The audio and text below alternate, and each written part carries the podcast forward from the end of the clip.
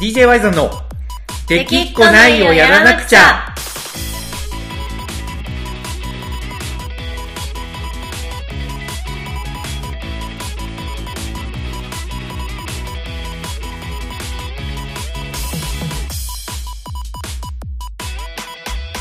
はいこんにちはワイゾンです。コナコです。さあというわけでこの子さんやってきました今週も。日曜日のバイザンラジオですね。そうだいぶあの定着してきたんじゃないかなという日曜日のワイザンラジオなんですけど、はい。どうですかね？今週のトークテーマなんですけど、はい。まあ前回の配信はねちょうどそれこそ記憶に新しいはい。名古屋のね無観客ライブの振り返りっていうところで。そうですね。振り返りましたね。そうそうやらせてもらってで一応ねそのクラウドファンディングね挑戦させてもらってたのも、はいえー、と木曜日でね無事に終わって、えー見事達成することがまあできましたと。はい。いうことで改めまして、あの僕らの挑戦を応援してくれた皆様にはもう感謝しかないというところなんですけど。本当にありがとうございました。皆さん。本当ありがたいよね。ありがたい。本当ありがたいよね、うん。コナコのあの動画リターンめちゃ売れたもんな。かなり人数支援してもらいましたねねえやっぱ嬉しいよね、うん。本当に。僕らって結局やっぱりものすごいマスに向けての認知力があるわけじゃないので、はい。あんな風なこうダイレクト課金ですよね西野さんがいわゆるうん。言うとこの、まあ、ダイレクト課金っていう言い方はとりあえず分かりやすいので使わせてもらいますけどはい。こうものすごいマスに向けて多く知られてるっていうわけじゃないのであの広告モデルにはどうしてもやっぱいけないじゃないですか、うんうんね、DJY さんが T シャツの後ろにあのトヨタとか背負って名古屋で公演してはい。してたらなんかちょっと違うなんか違いいうまあそもそもうん。ね、そこなんか違うしそもそもそもそもオファーが来ないはい。と思うので、目指してたのそこだっけって感じはちょっとしますね。そうそうそうそうそう確かに。確かに。どうしてこうなったみたいな感じになってしまうのでそれよりかはやっぱりこう直接ファンに向けて価値を届けてで、えっとまあ、支援していただけることで活動できているのかなっていうのをなんかこう改めてはい感じたクラウドファンディングだったなと思ってます、はい。まあ、それがオンラインでねできたっていうところに今回の価値はあったのかなと思うんですけど、ただねその一方でまあわずか1週間で結構状況が激変してるじゃないですか。いやー本当ですね。これはちょっとびっくりするレベル。あのあのコナコさんもびっくりしましたか？あのコナコさんもびっくりしてますね。なんかこううね。本当に日々日々変わっていくなっていう、いやでしょ、うん。本当そうなんですよなんで、まあ、どんな風に変わってるか、まあ、これはあくまで d j y さんとしてのあの僕の捉え方ではあるんですけど、はい。あのーあの時はまだねこう無観客ライブで、えーイベントをするっていうのはどちらかというとこう、まあ、何が正義で何が悪っていうわけじゃないと思うんですけどどちらかというと最大限配慮した取り組みみたいな感じの状況だったと思うんですけど、うん今やっぱ移動ですよね。やっぱり一番気をつけないといけないのが。うん、そうですね。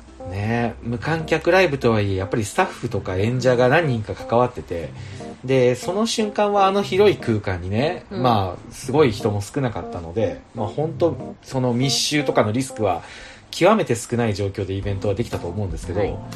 ただやっぱそこに行くまでの経路に感染リスクがあると、うんやっぱ県をまたいだ移動をしてしまうとそこでねまた地地域の移動した感染拡大っていうのが起こりうるっていうようなことにもなっててちょっと無観客でもやっぱ集まってるのは難しいのかなみたいなことに今は僕は考えてるんですよね。そうですね。まあ移動途中新幹線とかで、まあそうね感染者とう。ん。接触して、そのままうん。イベント会場行っちゃったら、どんだけ配慮してても。そう。そう。そう。そう移る時は移りますからね。そうなんですよ。でさらにはそこで自覚があればいいんですけど、うん。自覚症状もない場合だったらそのまま補菌したまままた他の人に会ってとかってやってると、うん。本当にねちょっといつまでたっても広がりが抑えられない。でもやっぱり広がりによってその医療崩壊っていうのがやっぱねすごく気をつけないといけないところなのかなと思ってて、それでいくとやっぱ地方に行けば行くほどその病院のベッドや呼吸器が足りないんですよね。うんうんうんねだから本当に今地域をまたぐ移動っていうのは本当にちょっと意識高くしていかないといけないのかなと、まあ、思ってるわけですよ。はい。まあいろいろごちゃごちゃ言ってますけどもうものすごい端的に言えば家にいた方がいいっていうね。そうですね。そう極力家にいろと。うんうんうん。まあいうわけでね僕らもこのラジオについでというかあのー先日 YouTube で Zoom を使ったライブ配信もやってみたんですよね。はい。まあライブ配信っていうかただ飲んで喋っただけですけどね、まあまあね、まあね、なんかテーマ決めてやるというよりかは、飲みながら一緒にみんなとコメント読みながら話したっていうはい。内容だったんですけど、なんかあんな感じで、家にいながら、こう、僕らを応援してくれる人に会える場というか、仲良くなれる場みたいなのを、ちょっとやっぱどんどん作っていきたいなと思ってて、そうですね。ね。そんな状況で今週のテーマですよ、このはい。はい。長い前振りでしたけど。それを踏まえた上でってことですよね。それを踏まえた上でそうそうそうそう、はい。そうですそうです。さすが飲み込みが早いですね、はい。それを踏まえた上でやっぱり僕ら DJ ユニットなんで、はい。あのまあ、家にいる人が暇を持て余してるんじゃないかなと。はいそこでこう今家にいながらいる時この音楽を聴いてほしい。はい。厳選3選というテーマで 3曲厳選して厳選して。今日は皆さんに、はい、お届けしようかなと思ってますので、はい。お付き合いの方どうぞよろしくお願いします。よろしくお願いします。はい。じゃあ、これ、コナコさんからお願いしてもいいですか？あはい。じゃあ1曲ずつ出す感じですかね。一曲ずつ出す感じでいきましょう。はい。かしこまりました。じゃあ、はい。コナコから。1コナコから。曲目、はい。はい。私が選んだ曲はえっ、と、はウィナーズさんの「アニマルズ」っていう曲です。ほうほうほうほう。知ってます？なるほど。いや、えっ、とね、ウィナーズさんを知ったのが、まあちょっと恥ずかしい話、はいあの、勝手に天才万博のコナコさんの選曲からなんで、ああ蒼天ディライトで知ったってこと争ですか？点からそうですね、もちろんね、グループは知ってたんですけど、はい。曲とかあんま聞いたことなかったんで、なるほど。あのそれ聞いたことないですね。この「アニマルズ」っていう曲は、あのはい。去年の年末ですね。2019年の12月に出た、まあ、新曲なんですよ、新しい比較的はいはいはい。新しめの曲、結構新しい。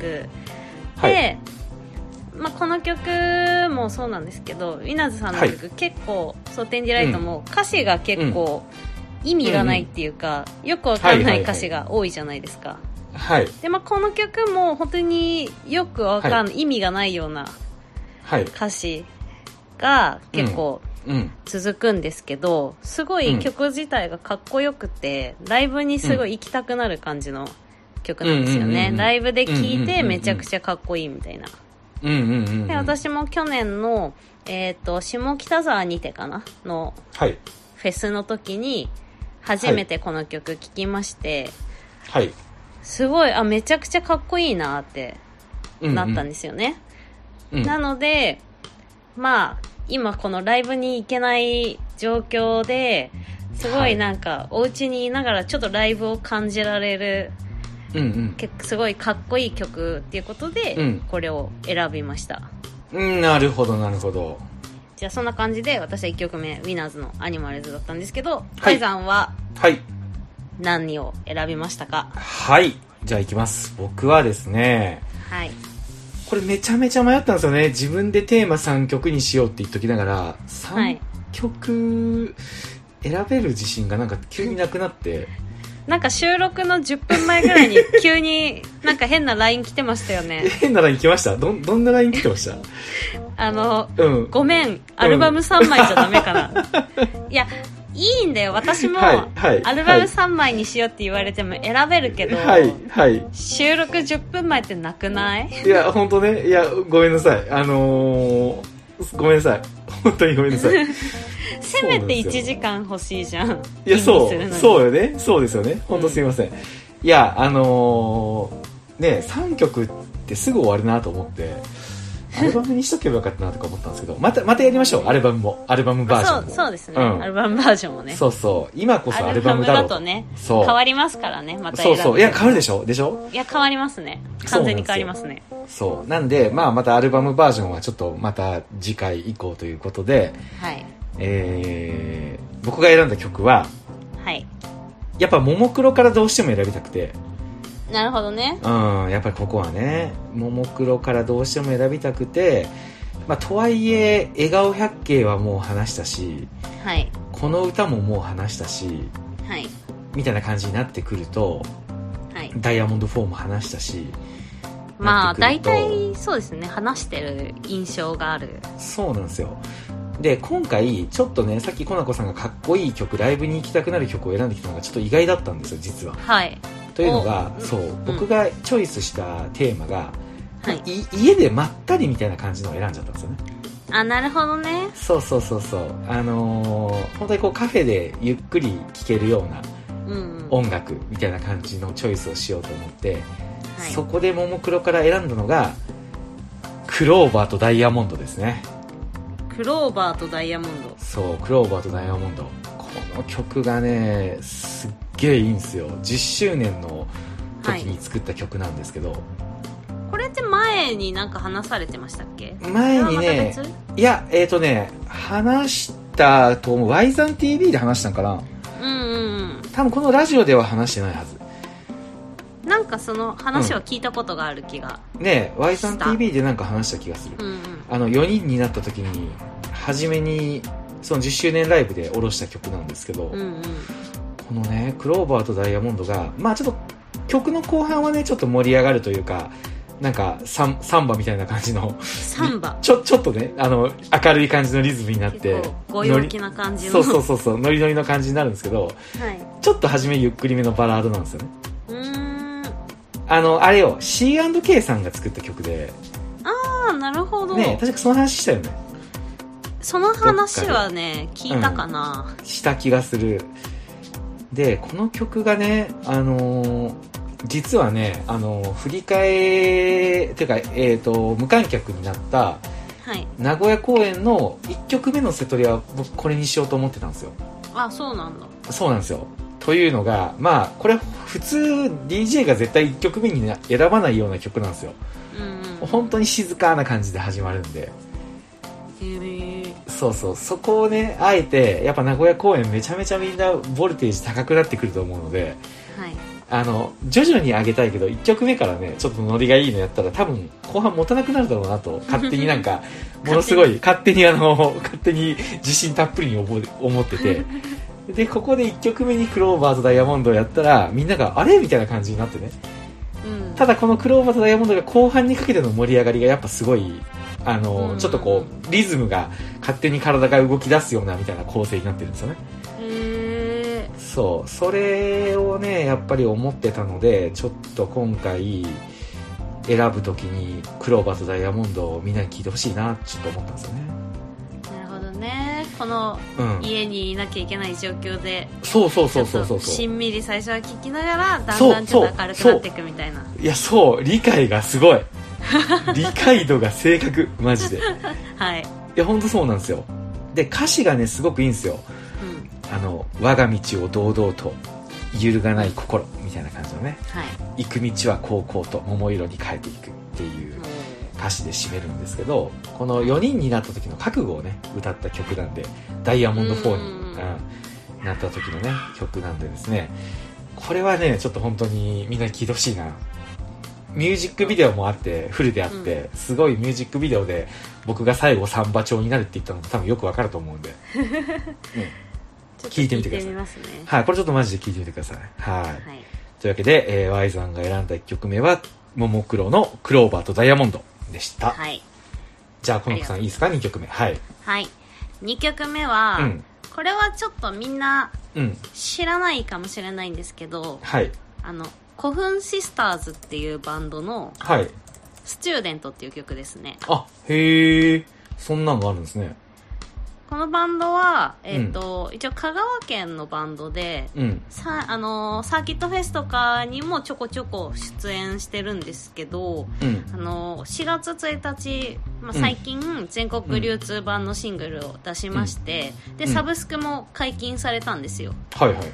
なので、まあ、古墳シスターズで検索してもらったら曲聴けるんですけどはい。あの平成最後の青春パンクバンドっていう風にへえ。キャッチコピーがついてて、なんかまた青臭いキャッチコピーがついてますね い。や本当に曲も青臭い感じの、はい。もうまさになんか青春みたいなはい歌詞が多くて、はいまあ多分聞いたらはいなあーこの子好きそうだなみたいなうんうんうんうん感じになると思うんですけど、うんうんね本当はねこれ発売4月1日でしょ、うんうん。発売された時に、うん。タワレコに買いに行ってでライブも今月ある、あったんでうん。あのライブ会場でも行って本人からも CD 買ってって思ってたんですけど、はいはい。まあ、残念ながらこんな状況で私、はい。今あんまり電車に乗らないようにしてるんでまだ買えてないんですよねなんか CD なんかさんやたら家にいるイメージが最近ありますけどねあまあ,、うん。あの動物の森やりたいっていう気持ちがすごい強いんですけど はいはいはいはい。すんごい引きこもってます最う近、んなるほどね。はい。でまあそうですね、うん。でサブスク解禁されたんでお家で聞いてはいるんですけど、うん。まあ、落ち着いてライブできるようになったら会場行って CD 買いたいなって思ってるんで、まあ、そのうち DJ のコナコタイムとかでもうん。もしかしたら流れる可能性あるんで、ああ流れそう楽しみ。はい、ちょっとみんな聞いてほしいですね、うん、うん、なるほどなるほど。はい。だいぶマニアックなとこ来ましたね。そうですね。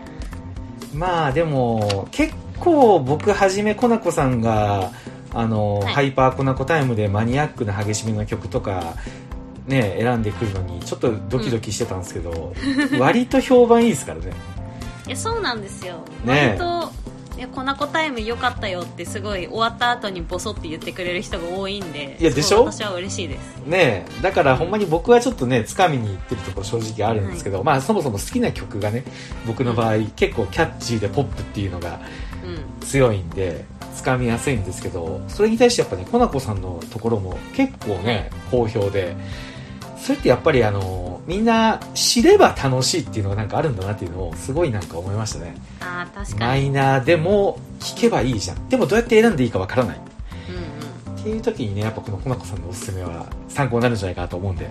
うんはい、はいぜひ皆さん聞いてみてください。聞いてみてください。はい。じゃあ僕の2曲目いいですか言っても。2曲目ですね。お願いします。はい。2曲目はですねえー、お酒からどうしても選びたくて、はいというのがですねあのーこれも以前確かこのラジオで話したかな？はい。1995年の日本がどん底だった時代があったじゃないですか。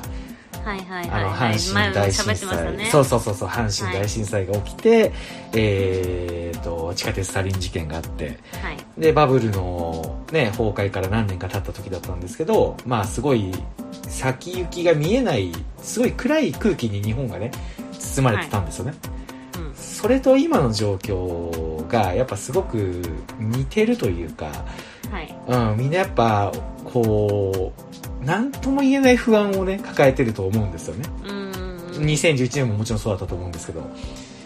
そこでやっぱり1995年に小田健が果たした役割っていうのがやっぱすごい大きいなと思ってて。はい。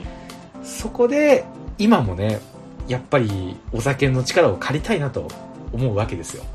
はいくしくもね去年あの 日本のミュージックシーンに戻ってきてアルバム「そうかっこいい宇宙」を発売してくれてはい。ね、そこに1995年冬は長くて寒くて心凍えそうだったよねっていう歌詞からね始まるっていう彗星を選ばせていただきました。彗星。なるほど。彗星ですもうね今今日本を救うのはこの曲しかないなって思うね本当本当これ聞いてるだけでちょっと泣けてくるもん。はあなるほど。そう今ここにあるこの暮らしこそが宇宙だよと今も僕は思うよ。なんて素敵なんだろうとっていうね。まあこの曲前に流した時にはい。なんかすごいうん。あれですよね、なうん。なんだろう。ん。うなんかすごい感動してる人が結構何人かいてあみんな知ってるんだってすごいそれにまずびっくりしたっていう。多分僕はツイッターですごいプロモーションしてたからだと思います。よ あの彗星絶対聞いた方がいい。伏線を引きまくってそうそうそうそう伏線伏線をずっとやってた。でみんなあのサブスクで聞いたみたいなツイートとかしてたから だと思いますよ。これがねすっげえかっこいいんですよこの彗星っていう曲がなんかもうザ・小沢健二って感じですね。うん。ただ気になるのは6月にねそのライブがあってまあね、お酒のファンの方からチケット当選したんで一緒に行きましょうってね、はい。まあ、ともみん、ともみんなんですけど、はいはい。あの、ありがたい言葉をかけていただいて死ぬほど楽しみにしてるんですけど、はい。これ、まあ、わかんないよな、どうなるか。まあそうですね。うん、けどまあ、亡くなったとしても、僕は、この、お酒のね、彗星をはい。聞きながら、毎日を希望を持ってね、はい。もうこれ、お酒が送る、その最大限の肯定ソングだと思うんですよ。うん。もう世の中の全てを肯定してくれる曲だと思ってるので、はい。ぜひね、あの、水星聞いてほしいんですけど、ここで、あの、やっぱりね、水星聞いてほこ、ここなんですよ、僕が実は思ったのが。はい。水星聞いてほしいなって今日収録前に思ってた時に、はい。いや、待てよと。待てよと。そう、待てよと。水星聞くんだったらそうかっこいい宇宙丸ごと聞いてほしいなって思って。そう。なるほどね。そう、そこでコナコに、あ、なんかアルバムどうってちょっと、あの、自分は、軽いえそうそう、軽い気持ちでね。そうそう、そうそう、選んだ曲とアルバムが繋がったから、軽い。気持ちで送ったら、すごい、あの、ちょその直前に言われてもみたいなね、あの、まあ、そうだよなと思ってですね。いやだってもうこっち選んでる2曲がもうすでに割と新曲 新曲で来てるからアルバムに入ってないそうなんよ、そうなんよ。それをさっき聞いて、あ、そういうことねと思って。はいあ、新曲やん、4月1日発売とかって思って。いやそうなんですよだからこれが入ってるアルバムに変えりゃいいやってならないんですえ、よ、そういうことですよね。はいそう、だからちょっと申し訳なかったなと思いまして。はい。本当よ本当ですよね。本当です。はいただね、そうかっこいい宇宙は、できれば丸ごと聞いてほしいです。サブスクにもあるんで。本当本当にね、このアルバムはね、日本を救うよ。今の。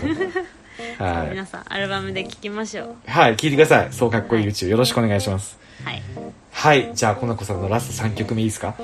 はいラスト3曲目うん。ここはちょっとみんなの期待を裏切って、ほう。ミスターチルドレンのヒーローでえー冬の、冬の曲20選以来の。以来のへーまさかのヒーロー。ほそうですねまあ、にはい今2個他に挙げた2曲は割とライブ行きたいみたいなちょっと激しい感じの、う。はい。元気出る感じの曲選んだんですけどはい。なんかやっぱりこの今の世の中の状況ではい。なんかこう自分勝手な行動をしてたりはいはい。なんだろうななんかそういう、うんうんそういう人が結構ニュースとか SNS に上げて、うんやり玉に上げられがちじゃないですかはい。なんかこの俺は感染してるとかって嘘ついて捕まった人とかもいるし、うんうんうんうん。でなんかそういうなんか身勝手なことをしている人たちとか、うんうんちゃんとこう自分のねうんことを、なんか自分の命のこととかもうん。ちゃんとこう考えてないような人たちにこの曲をね聴かせてうん。なんかそんなうん。今勝手なことしてめっちゃ迷惑かけてるお前でもうん。なんかそれでもお前を大事に思ってる人はなん。うんかいるんだぞっていうのをちゃんと一人一人ねうん改めて気づいてほしい、うん。なるほどね。なんか前にそのヒーローの歌詞を、うんなんかその冬の曲の時に、うん。あの確かその親がこの自分の子供に向けて書いた歌詞みたいな、ま桜井さんがうん。自分のお子さんに向けて書いた歌詞みたいな説明したじゃないですか、はいはい。なんかこんな風に思われて大事に育てられてきてでうん。自分もなんかもう人の親とかかもしれないしうん。なんかこう一人一人がこう自分のことを大切に思ってくれてる誰かのことを思いながらうん。行動してたらうん。なんかもうちょっと優しい世界になるんじゃないかなっていう気持ちで選びましたね、なるほどね。はい。いやーちょっと意外だったけどはい。実はねこれあのリスナーの皆さんにちょっと念押しで言っておきたいんですけど、はい。まあ、今回も打ち合わせなしで僕らこれ選んだじゃないですかそうですね。でしょ？ただね3曲目がねちょっと僕の選んだのと共通点が実はあるんですよ。あら。何を驚きの。選ばれたのか。驚きの。本当にびっくりですね正直、はい。まあ、何を選んだかというとはい。なんとですねはい「マイ・リトル・ラバー」のはい。サバイバルなんですよね。サバイバル。多分知らないと思いますけど。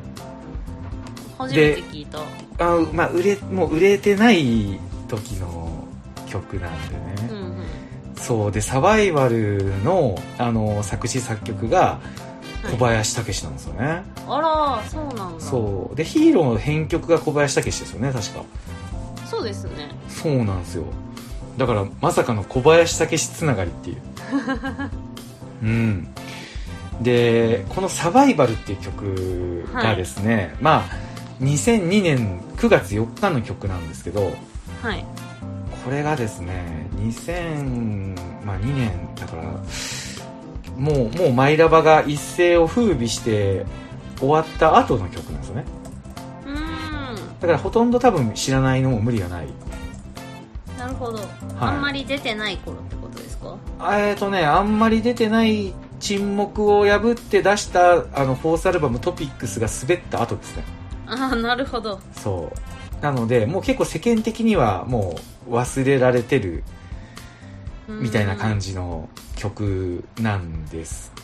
でちょっとこれをね選んでいいものかどうか僕もちょっと悩んだんですけどあまりにもちょっと独りよがりすぎないかなとはい。思ったんですけど、実はこれがですねあのアッコがニューヨークで、はい。あのアメリカの同時多発テロあったじゃないですか。はい。あれを思って書いた曲なんですよ。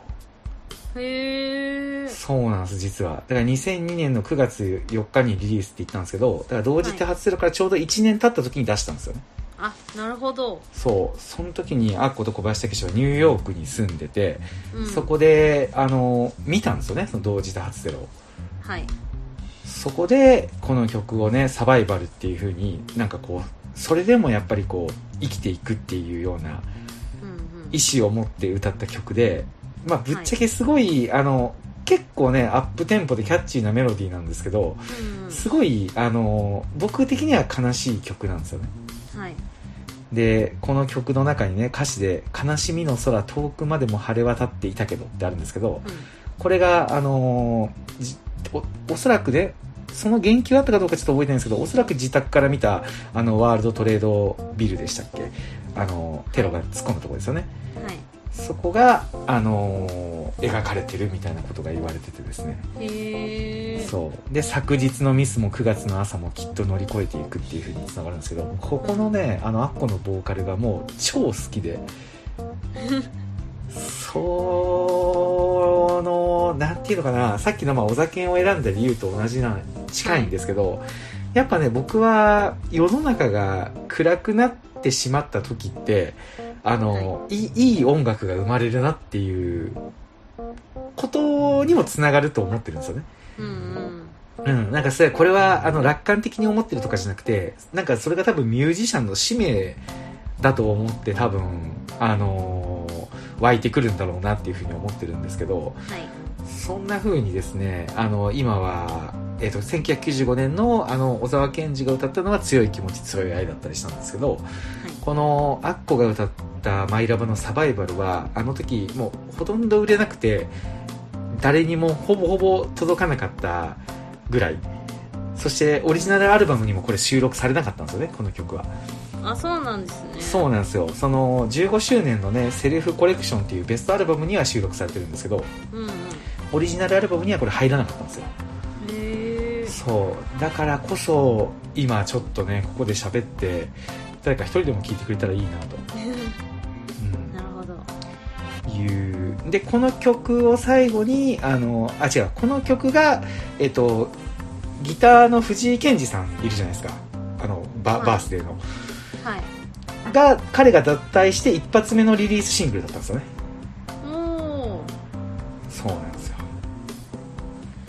いうことですね。